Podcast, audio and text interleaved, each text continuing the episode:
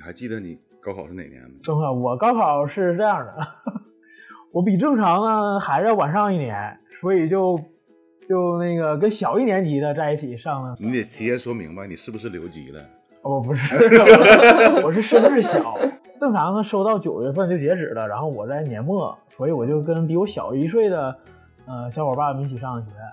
结果呢，我中专又上了一个四年制的中专，然后我就比我更小的一年级的小伙伴一起高考。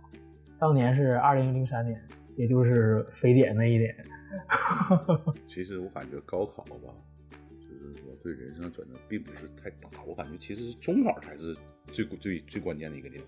中考是就更提前给你左右一下人生。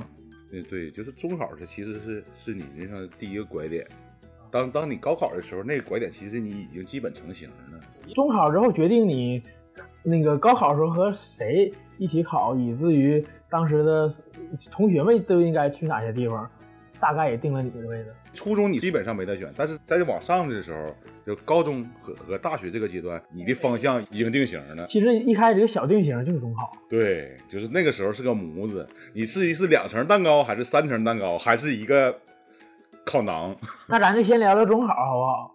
行，呃，那中考你们都哪 年？太久远了，是对不吗？对？你那我们更久远， 不不，咱们不能把这个把年龄暴露太太太厉害不说哪年行不行？不说哪年，不说哪年嗯，还行，但是考试的时候好像，哎，现在中考不用涂卡了，图，咱当时就图嘛，咱是高考涂卡啊，我中考就图啊，是吗？是二逼铅笔吧？